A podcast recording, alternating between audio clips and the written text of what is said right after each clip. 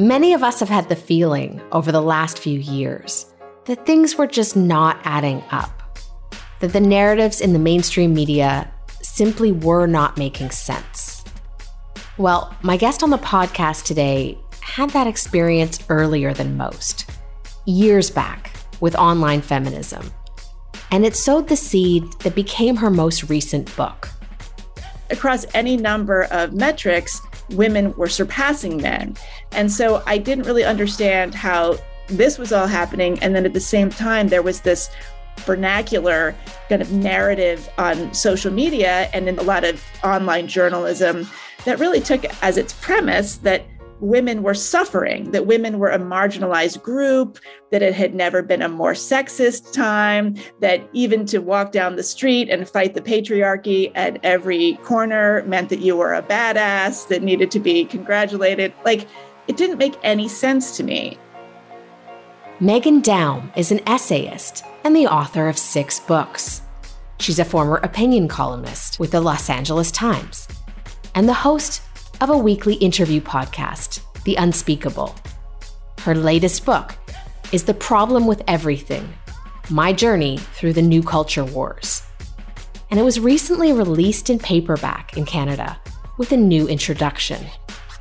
Meghan joins me today for a wide ranging conversation to talk about the excesses of Me Too, about cancel culture, about Elon Musk, and about the rise of heterodox thought. Meghan Daum is my guest today on Lean Out.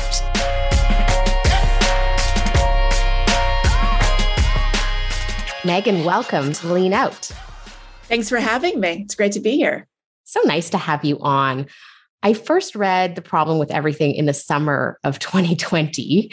I was working on a current affairs radio show, and it seemed like every topic that I was interested in was off limits.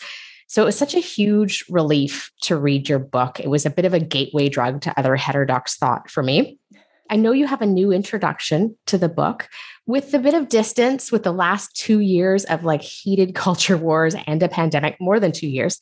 What is it like for you looking back on the book? Oh, well, the book was so, first of all, thank you for reading that. And I'm really glad it resonated with you. The book was so excruciating to write. I mean, I've published six books and I have never had a challenge like this before. I mean, I basically started writing it in 2016 and it had many iterations along the way. But to answer your question, how do I feel about it two years out? I guess I feel like I thought things would have changed, and I'm sort of unpleasantly surprised that they seem to have gotten worse. But, you know, I feel like the book it captures the moment that it landed and everything leading up to it. It's impossible to hit a moving target. I mean, there's a reason that when people are covering the current culture, they tend to do it best in columns, you know, in weekly installments or writing something every day. It's very, very hard to capture these kinds of cultural phenomena in a book. So it remains very much of its time, but it has certainly continued to be relevant. And in fact, more so. I people are responding to it better now than they were when it when it first came out. Mm, that's so interesting. And I, I think it, as you say, it is of its time, but it really captures a lot of the forces that led up to this great awakening that we have been living through. I do want to talk about Me Too. You do write about that quite extensively. Take me back to when the Aziz Ansari story came out and what you were thinking and feeling at that particular moment. I think I was thinking and feeling what most women were. You know, it was really the record scratch moment. I think that might have been Bari Weiss's phrase. I can't remember who said that. Like, you know, people were, you know, more or less going along with the Me Too movement obviously there was much good that came out of it but like so many of these movements the overcorrection comes with a lot of unintended consequences. So you have situations like aziz ansari where that was not a me too situation as me too had come to be defined. That was a misunderstanding. That was somebody who frankly was clearly making a bid for attention which that's what people do these days. You know, to say somebody's looking for an opportunity to make themselves known, that's not saying anything. That's like saying somebody's breathing. You know, that's kind of the way people operate now. But I think that a lot of people who had really been going along with Me Too in good faith took that opportunity, took that situation as an occasion to really st- take a step back and say, what are we doing here? What are we critiquing? What kind of behavior do we really mean to be calling out? And let's just kind of slow down a little bit. But I'm not sure we did slow down. Again, alas. Yeah, it's funny when you were writing about some of the ironic contempt for men, sort of leading up to that moment, the kill all men hashtag, the I drink male tears boasts on social media, that soon became inseparable from actual disdain for men. Like I worry sometimes listening to younger women talk about men now that I hear that disdain there. Do you think? I mean, it was so hard to talk publicly about these things back then, as now, of course, but do you think there was enough internal criticism from people who identified as, feminists as this was all bubbling up? Well, criticism is anti feminism. Self criticism is the opposite of self care. And self care is now synonymous with feminism, right? So, yeah, I mean, my book is a self interrogation, if nothing else. It's a memoiristic look at the culture. And so I'm self scrutinizing all the way through. And that's just what I do in life. And that's what I've always done in my work. I think that there, it becomes very difficult to examine anything in any depth yourself, the world, other people, no matter what it is, when you're dealing with everything being on screens, every kind of media experience being incredibly short. And this goes for all of us if you're in these younger generations, that's just the air you've been breathing since you were born. It's almost impossible to have your brain kind of working at a slower metabolic rate to mix metaphors, your sort of cognitive metabolism, right? But even those of us who are older, we still fall victim to this. So, you know, I certainly go around pointing out the differences between generations and how we're receiving information and thinking about things. But we are all like headed down this, I think, very dangerous path with respect to our abilities to look at ourselves with any degree of honesty and also kind of look at the world and get past our own confirmation biases and you know understand the difference between how things are and how we want them to be because those two things are very much at odds often. Mm-hmm. i was also struck by you went through some headlines. There's one that really stood out the bbc headline in 2018 climate change impacts women more than men and I, I, I yeah. remembered like this trend is is very much present with us now. We're used to it. This sort of rolling emergency, and everything is about this one thing. But I don't remember that happening before Me Too. And I, I mean, it's funny, but also I wonder if this contributed to the backlash that we're seeing now. I remember Dave Chappelle warning about this in one of his specials. What do you think about that? The backlash that we're seeing? Well, there's always been that kind of hyperbole in media. I mean, that was always a joke in news organizations. There would be a headline, you know, world ends, women and children affected the most, you know. So there's always been that kind of tendency. But yeah, I just, you know, the reason that I was moved to write about this stuff was because I grew up in the 70s and the 80s, and I was a young woman in the 90s. And really the feeling, and it wasn't just a feeling, it was a fact, was that women were doing better than men on balance. Women were graduating from college and you know getting higher degrees in greater numbers than men. They were buying their own homes, for instance, as single women, much, much more so than single men. Just across any number of metrics, women were surpassing men. And so I didn't really understand how this was all happening. And then at the same time, there was this vernacular kind of narrative on social media and in the digital media sphere, a lot of online journalism that really took as its premise that women were suffering, that women were a marginalized group, that it had never been a more sexist time, that even to walk down the street and fight the patriarchy at every corner meant that you were a badass that needed to be congratulated. Like it didn't make any sense to me. So I wrote the book as a way of trying to figure out what I was missing. And it's funny because as I fully expected, you know, some people love the book, but a lot of people, many of them, these younger generations of journalists, just were absolutely offended and just thought that I was like an old person kind of clutching my pearls and, and shaking my finger.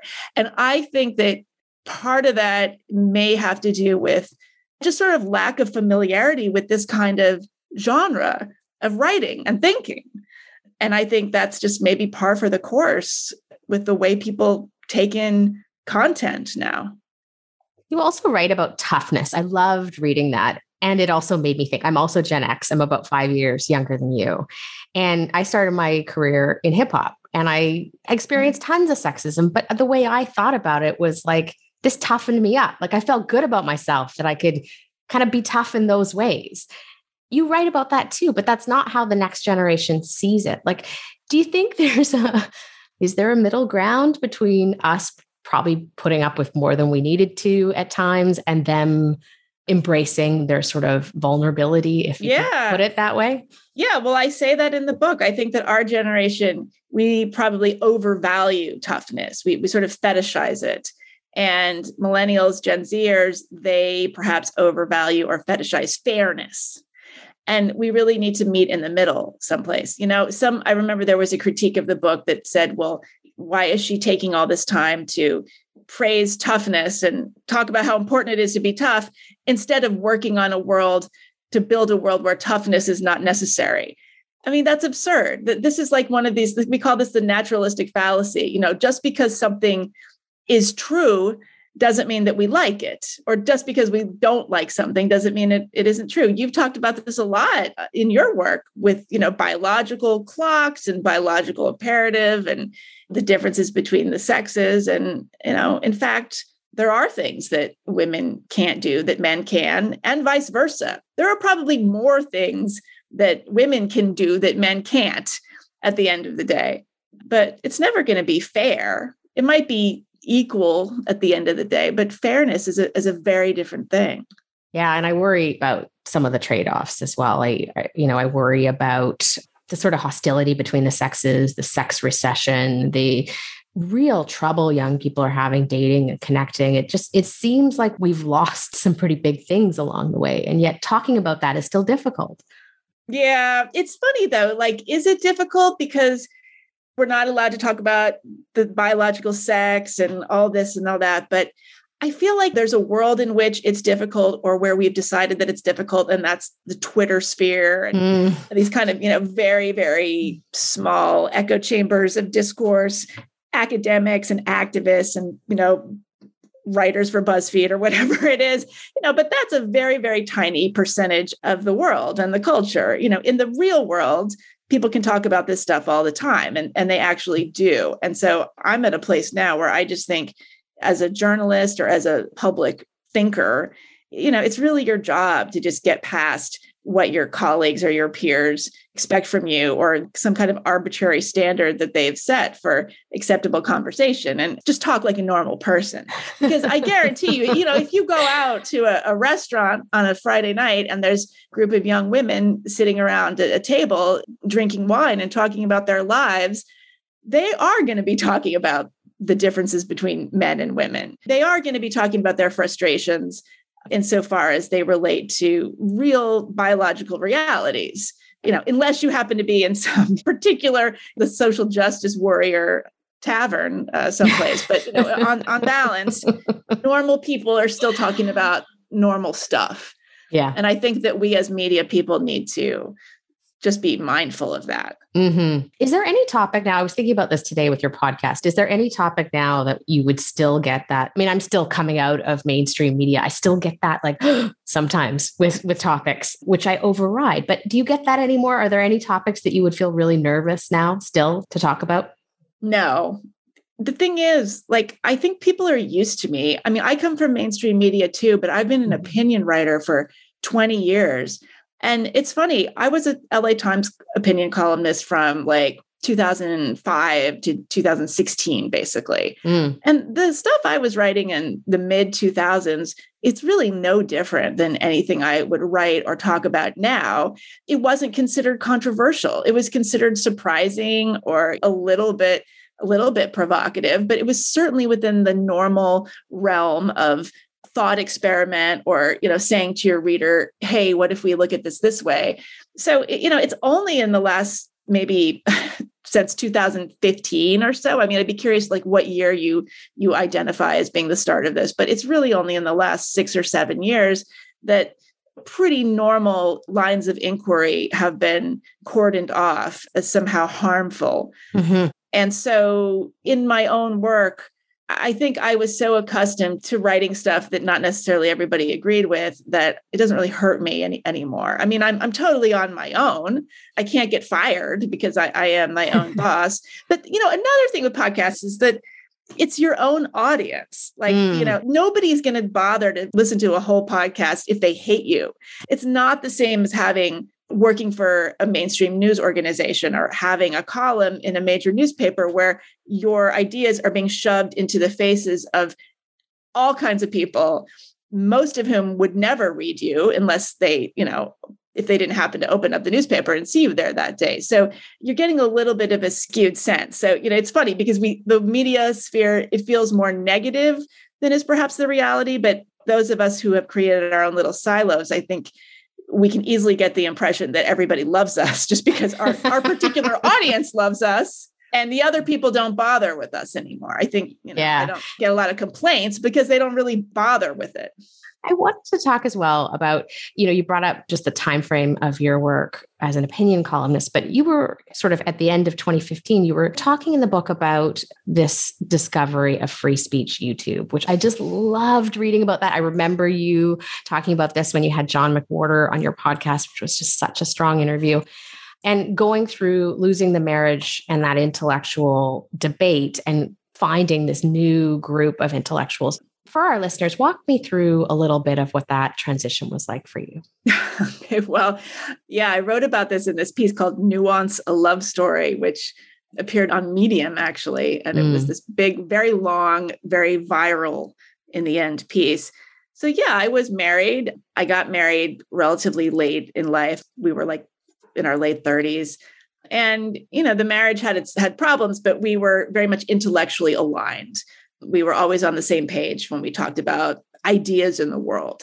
So when I lost the marriage, you know, I lost my intellectual ally. And at the same time, again, this was around 2015, a lot of my friends and colleagues were kind of drifting over into this other space, the one we were talking about earlier, the ironic misandry and rolling their eyes at men and just, you know, making very glib you know, taking cheap shots at men and the patriarchy, just like people that I thought were relatively sophisticated were suddenly acting very, very adolescent and juvenile in their in their thinking. And I think it was a way of signaling to each other that they were on the right side and also gaining audience by doing that. So that was a very alienating experience. And I started to feel kind of lonely. And I stumbled on John McWhorter and Glenn Loury having conversations on something called bloggingheads.tv, which had been around for a long time. Blogging Heads was started in, I think, 2005 or something by Robert Wright. So I started watching them, and they would call themselves the Black Guys on Blogging Heads, and they would talk about a lot of issues, among them race. And they talked about race in this extraordinarily nuanced, honest, unapologetic way. And it was exhilarating. And then, of course, the YouTube algorithm led me down the path, and I started discovering other kinds of thinkers and people like Sam Harris or any number. I mean, I want to say Dave Rubin before he completely jumped the shark. I mean, let's remember this was like seven years ago. And yeah, I, I realized that there was this world of people having really, really great conversations on YouTube. And these conversations were just not available in mainstream media anymore. Certainly not on NPR, not on any kind of like interview show. It was remarkable. And so that was the beginning of my I didn't really step away from the mainstream media, but I was I, I, was sort of pushed out. But coincidentally, the you know, the structures were falling apart anyway. So good riddance. It was so interesting when I was reading about that. I was thinking how many people probably would relate to that and will relate to that going through that experience in the pandemic, that extreme isolation on the one hand, and then the conformity of thought just pushing down on you. And I remember reading an essay from William Deresiewicz saying that your podcast did that for him. Oh, that's so I, I nice think, to hear. Yeah, he I did. Think, yeah, he said in an essay that he was listening to your podcast and it was give filling that void that he was not getting in other places like NPR. What do you think that experience is that we all went through when we're in such isolation and we're in this cultural crisis and there's this lifeline of these big conversations you can't have elsewhere? I think it's just feeling like you're not crazy because you know you watch the news, you watch CNN or listen to NPR, read the New York Times, and you're being fed this narrative that isn't completely wrong by the way by any means. It's mostly right. The reporting is excellent. This is not like we're being fed conspiracy theories but it's always just something off. The framing is such that you start to smell something kind of bogus. And then it just makes you feel very alone when you see your friends and your family members and your colleagues just buying into it without thinking often. And so I think those of us who were kind of sensitive to that bullshit, let's just call it what it is, ended up finding each other. And I always, you know, I want to be clear about this is this is not like we all have the same views. I mean, this word heterodox has arisen now. It's not a great word, but we can't seem to find a better one. And you know, people say, well, what does that mean? And to me, it just means that you form your opinions on an issue by issue basis rather than lining them up according to one side. Now, I think, you know, some people think heterodox means like alt right adjacent or something like that, which could not be farther from the truth. And so you get people with actually all kinds of views under this heterodox umbrella. And I like to just think of it as people who are allergic to bullshit. It's that simple. It's a good way of putting it. I'm glad you brought up that alt right thing because really the sort of knee jerk reaction to anyone, particularly on the left, criticizing the left is now to call us right wing. I want to read a passage from the book. I would have taken equal, if not more, delight in criticizing the political right if there was anything remotely interesting or surprising about doing so. But bashing the right, especially in the age of Trumpism, was easy and boring.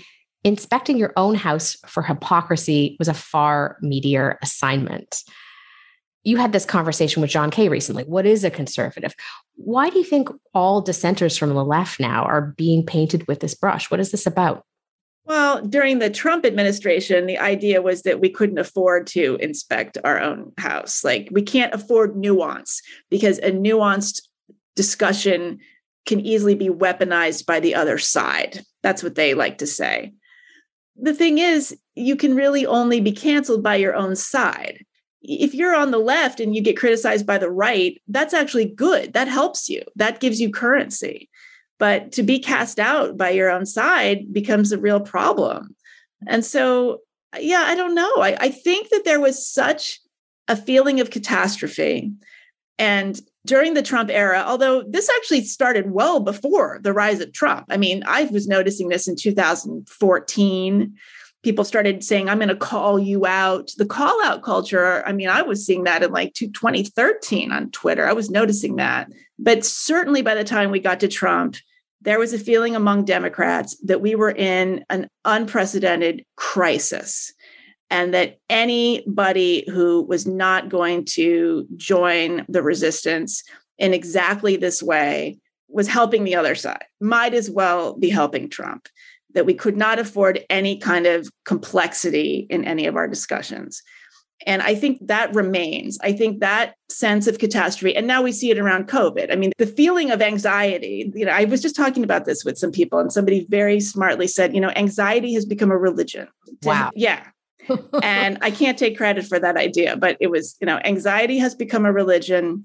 And if you are not sufficiently anxious, you are a heretic, essentially. You know, mm. the people who are the most anxious about COVID in general are the people who are not religious otherwise. And we see it with race. I mean, John McWhorter has said that anti racism is a sort of religion. Social justice ideology in its extreme has real religious characteristics, minus the forgiveness part, of course. So, yeah, I just think that to answer your question, yeah, the people on the left, especially, they don't like self scrutiny because they think it's going to hurt the cause and they think the cause is really, really, really, really dire. Mm. And that may be true, but it also may be more complex than really, really, really dire. I wanted to ask you briefly about Elon Musk because I know that you profiled him for Vogue. yes, the most hard hitting Elon profile to date. Yes. And I know you had Meghan Murphy on recently on the podcast because she's been banned for life from Twitter. Yeah. What's your sense? Do you think he's a sincere defender of free speech? Yeah. I mean, he certainly likes to exercise it.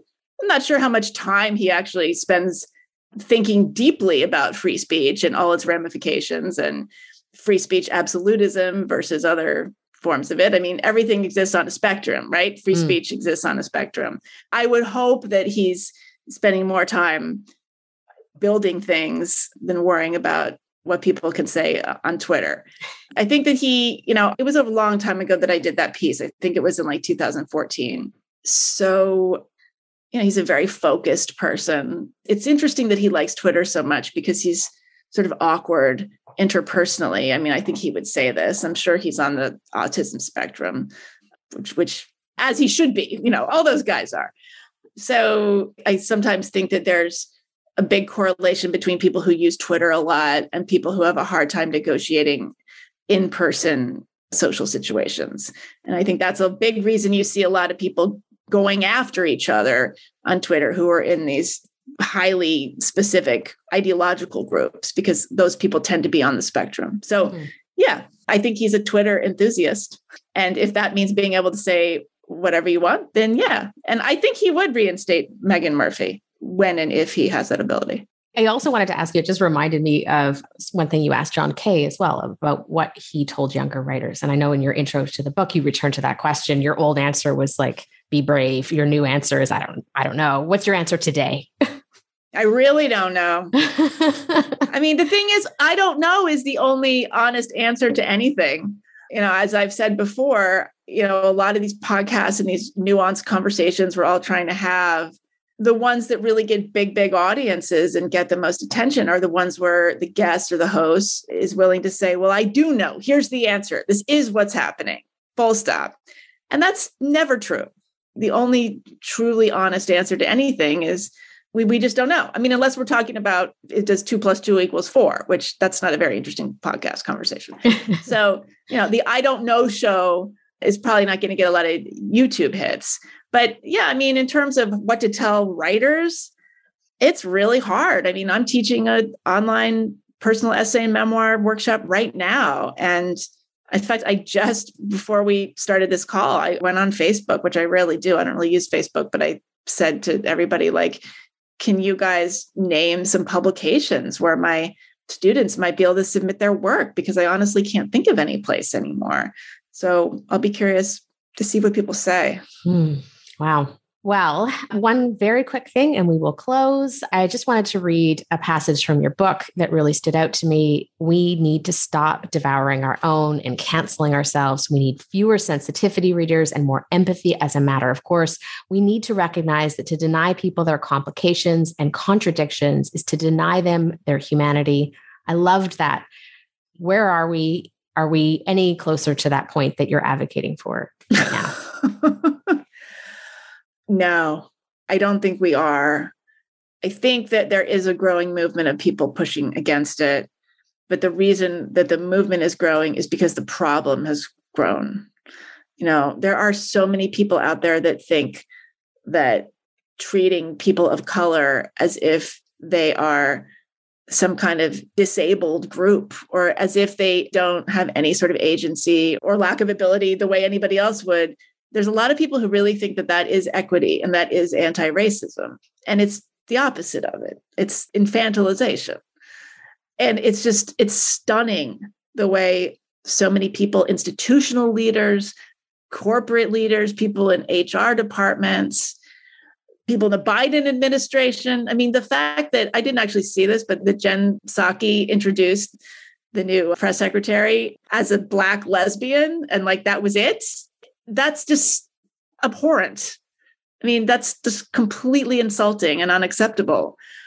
But this is this is the highest office in the land. I mean, this is what's supposedly setting the tone. Hmm. So until we get to a place where the adults can actually act like adults, we're going to be stuck here. You know, I often say that if the smart, thoughtful people don't speak out, the stupid, thoughtless people are going to continue to do the job. but often the smart people are smart enough to know when to keep their mouths shut. and that's why you don't see it. That's why when somebody mm. in a mm. university department gets canceled, they're going to get messages of support sotto voce. They're not going to get people standing up for them publicly because people say, well, I know what's going to happen to me if I do that. So we really just need to see institutional leaders, people who can afford to take some hits, actually standing up and taking them because I think when people start to do that, others will follow. But it just isn't happening yet. And I don't know what it will take to have that start. But maybe we can talk again in a year and it, this will be a more uplifting conversation. Well, in the meantime, thank you for being one of the smart, thoughtful people who is speaking publicly. Thank you so much for coming on today. And oh, great to talk pleasure. to you. Likewise. Thank you.